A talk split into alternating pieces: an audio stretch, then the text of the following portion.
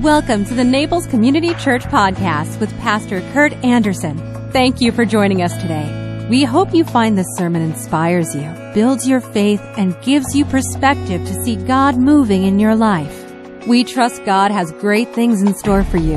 Enjoy today's message. Jesus' cousin. These boys grew up together. They were close in age. I remember as a kid, 17 years old, George Chapman and I got in my little MG convertible. Anyone driving behind us would see two rolled up sleeping bags held together with, a, with bungee cords and a frying pan on the back. Dinner on the way up and on the way back was cans of beans. So the, the goal was to eat for under 50 cents per meal, both of us. And we did it. And we went up to Spokane, where my cousin lived, who was probably about a far, about as far apart in age as I was, or as Jesus was from John. And they, they had a lake cabin north of Spokane, and it was a, a wonderful opportunity to go up with my cousin and do wild, crazy stuff. So we'd go out on the boat, and he'd say, Let's see if we can tip it. So he would go full force and then, and then turn it hard, and, and we'd be laughing, and we could not seem to make that thing go underwater. Try as we did. But on this particular trip, my cousin's dad had just got a, a brand new car, a new Chevy station wagon. And so we went out to drive in this thing near Loon Lake, north of Spokane. And Dave was driving, and he got it up to 110 miles per hour. We're all 17 years old. and we loved it. And you know, the cars back then, they, they had that floaty feel. And so we're, we're driving, and it's kind of a, one of those roads that went up and down. And it was so fun to go up over those rises and down, then down on the other side. Crazy stuff fun stuff. Well, Jesus lived in close proximity to his cousin for a long period of time. And of course, you know the story of John. He was down at the Jordan baptizing, and Jesus himself came to him to be baptized. And John pointed beyond himself to Jesus and said, I shouldn't be baptizing you, you me. And there was a great respect and love between these, between these two men. And John was one who never minced words. He spoke the truth, even a truth that people didn't necessarily want to hear. People came to him from all over, and he would talk about their need to repent of their sins. And he was clear about the reality of sin in the human heart and people grieved at the reality that they saw because of his incisive words, and they presented themselves for baptism. And then Herod decides to go on to a business trip to Rome. There he is in Rome. He left his wife behind in Jerusalem. But there in Rome was his brother Peter and Peter's wife, Herodias. And one thing led to another. Wouldn't you know, Herod steals his brother's wife.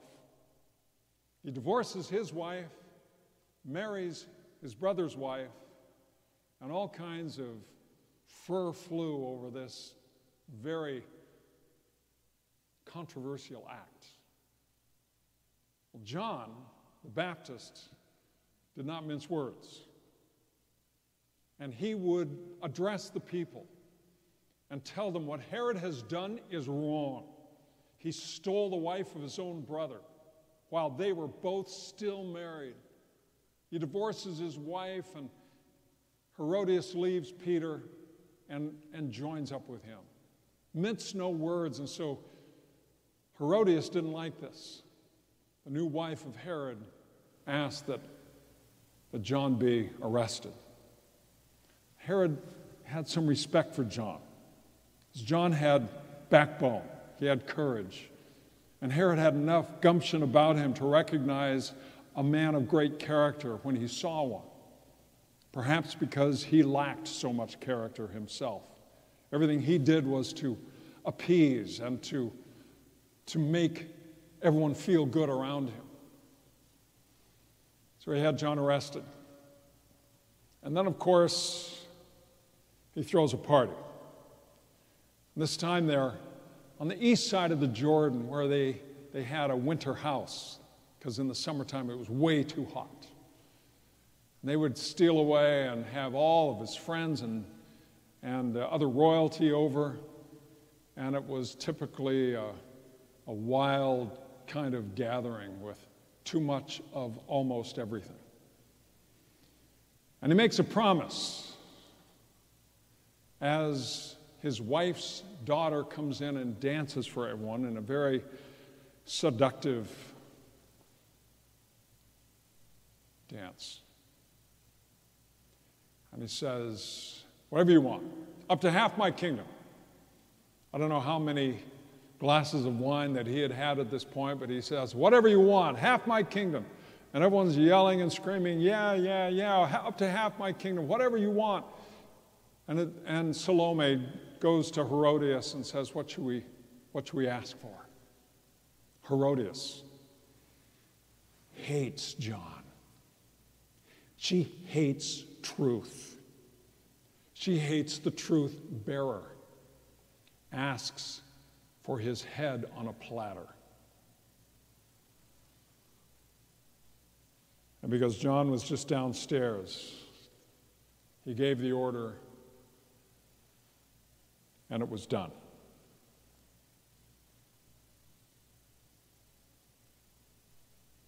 Sometime later, Jesus heard the death of his cousin. Jesus was ministering to the crowds. He was up in the Sea of Galilee and ministering to people, and, and word got to him of his brother's passing, pardon me, his cousin's passing. And the scripture says that he went to be alone. He went to get away. Jesus grieved. And we might think, why, why would Jesus grieve? He's the author of life. He's the one who can bring life out of death. He can bring life from nothing. Why would Jesus grieve? Lost his cousin, and he had to be alone. He needed to somehow process what had happened. When that happens to us, we find ourselves without adequate equipment. We've all lost loved ones. And when it comes very close, when it's a cousin, a sibling, a spouse, a parent. We go through it. We keep moving, we keep walking, we keep breathing, but we, we're not really handling it. At my desk at the house, I've got a little tiny picture of mom and dad. I can't sit there without looking at it. One of the great surprises of life was to learn that I can't get over it. I don't get over it. Still have times when I, when I weep when I think of mom and dad. Jesus knew grief. Jesus personally grieved. He grieved over his cousin. When he learned of Lazarus' death, he wept. When he was going into Jerusalem on Palm Sunday, one of the gospel records say that he wept as he rode. And I wonder how Jesus felt when those Pharisees brought that woman and threw her at his feet because she had been caught in the act of adultery. What kind of, what kind of pathos, anguish, grief did Jesus experience? For it was that kind of same unrighteousness that killed his cousin. That context of, of crass ugliness, the unleashing of the worst of human impulses that killed his cousin and that threw that woman at, her feet, at his feet. I have to believe that Jesus grieved, maybe to the point of tears, on that morning. As it says in Isaiah, who has believed our message? To whom has the Lord revealed his powerful arm? My servant grew up in the Lord's presence like a tender green shoot like a root in dry ground. There was nothing beautiful or majestic about his appearance, nothing to attract us to him. He was despised and rejected, a man of sorrows and acquainted with deepest grief. We turned our backs on him and, he, and looked the other way. He was despised and we did not care. Yet he, yet it was our weaknesses he carried. It was our sorrows that weighed him down. He carries our sorrows, He bears our grief. And, and that aspect of Jesus, the, the grief bearer, the sorrow bearer that is Jesus, is not the victorious kind of Jesus that they wanted to see. They wanted to see a Messiah. They wanted to see somebody conquering all, above all untouchable by the realities of life. And here he was on that move into Jerusalem, bouncing on the back of a donkey, weeping as he did. What kind of Messiah is this? But one who understands, one who knows our grief, one who knows our hearts one who grieves with us. Someone sent me a newspaper clipping a while back about a church in Minnesota, probably Minneapolis, I don't know, Cottage Grove. But um, this is a church that considered old people to be a downer. Because old people suffer a lot of grief. They deal with a lot of loss. They are at a point in life where not only is their health at risk, but then they, they see their children and their grandchildren and how vulnerable they are to anything that happens to their kids and grandkids. And so, older people are a downer. And so, this Minnesota church is saying, out with the old. Gray haired members of Grove United Methodist Church in Cottage Grove have been invited to worship elsewhere as part of an effort to draw younger parishioners. A memo sent out to those older than 59 asked them to stay away for two years, then consult with the pastor before reapplying. Oh, what a great church. As if, as if something wrong about feeling deeply the stuff of life. As if there's something wrong about actually having amassed an awful lot of experience, such that we know, we feel. Yes, we grieve deeply, but also deeper is our joy. We love intently. And so deep, deep, and intent, intense is our grief.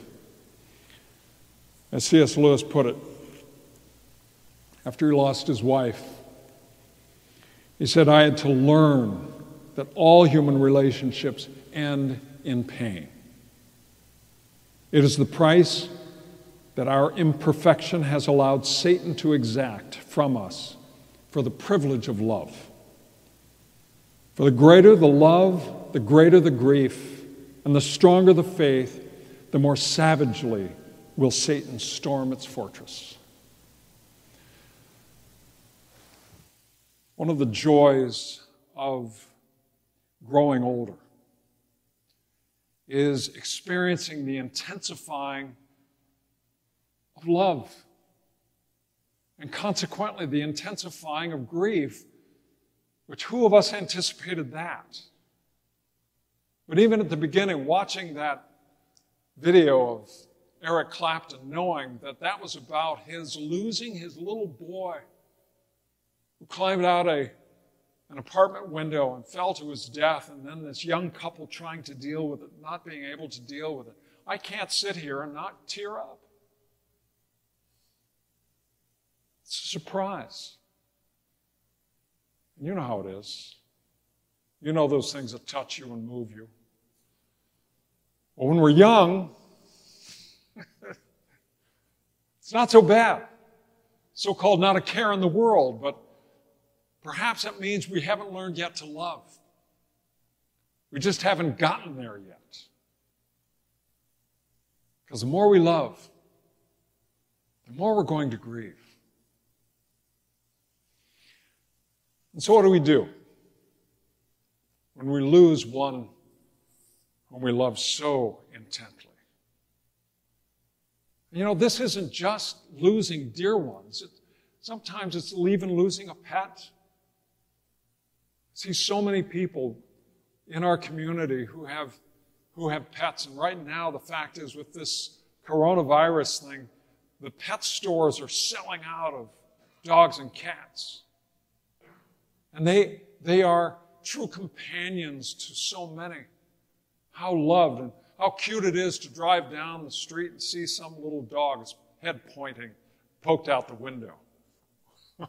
or some, some big one with saliva running, running back on the back window. Love it. Love it. I never saw it before. Not till I got old. I never saw it. So, what do we do, given the reality that all of us are going to love intently and therefore grieve intently? What Jesus did first was he got alone. He simply went to be alone. He spent that time,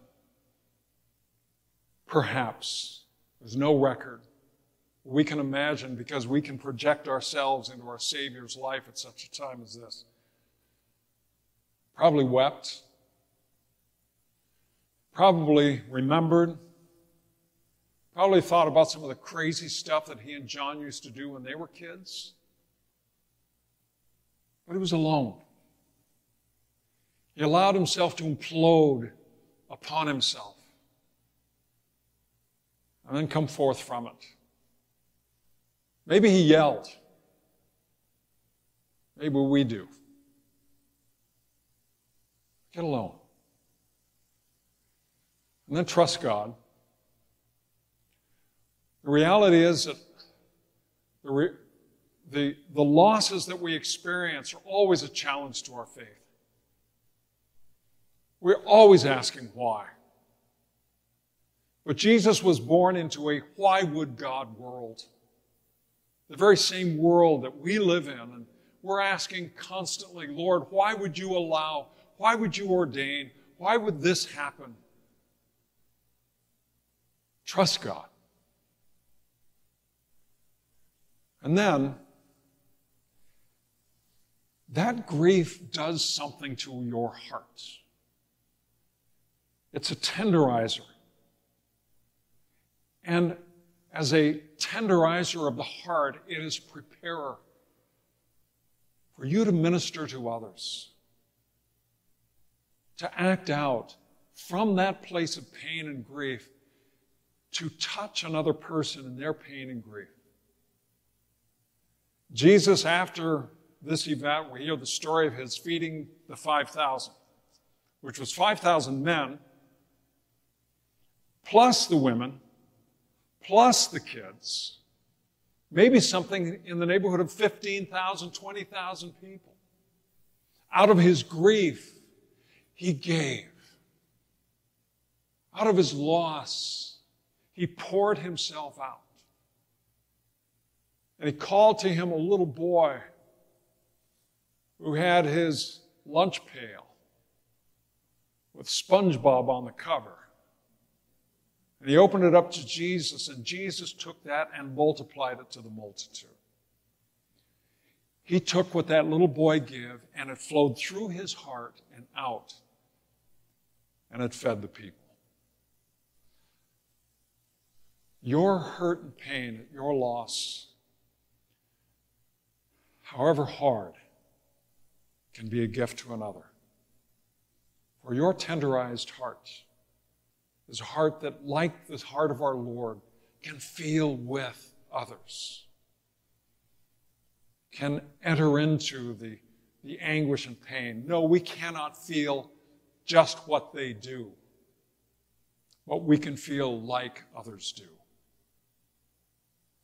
And when we do, when we allow that, that place of loss and pain to be the source of care, others know, perhaps even just intuitively, that's not just your love or my love. That's the love of God. Taking our paltry offerings, multiplying them through his hand and heart, and giving it to others. Will you bow with me in prayer? O Lord, for the gift of love, for the grief that we're not necessarily thankful for.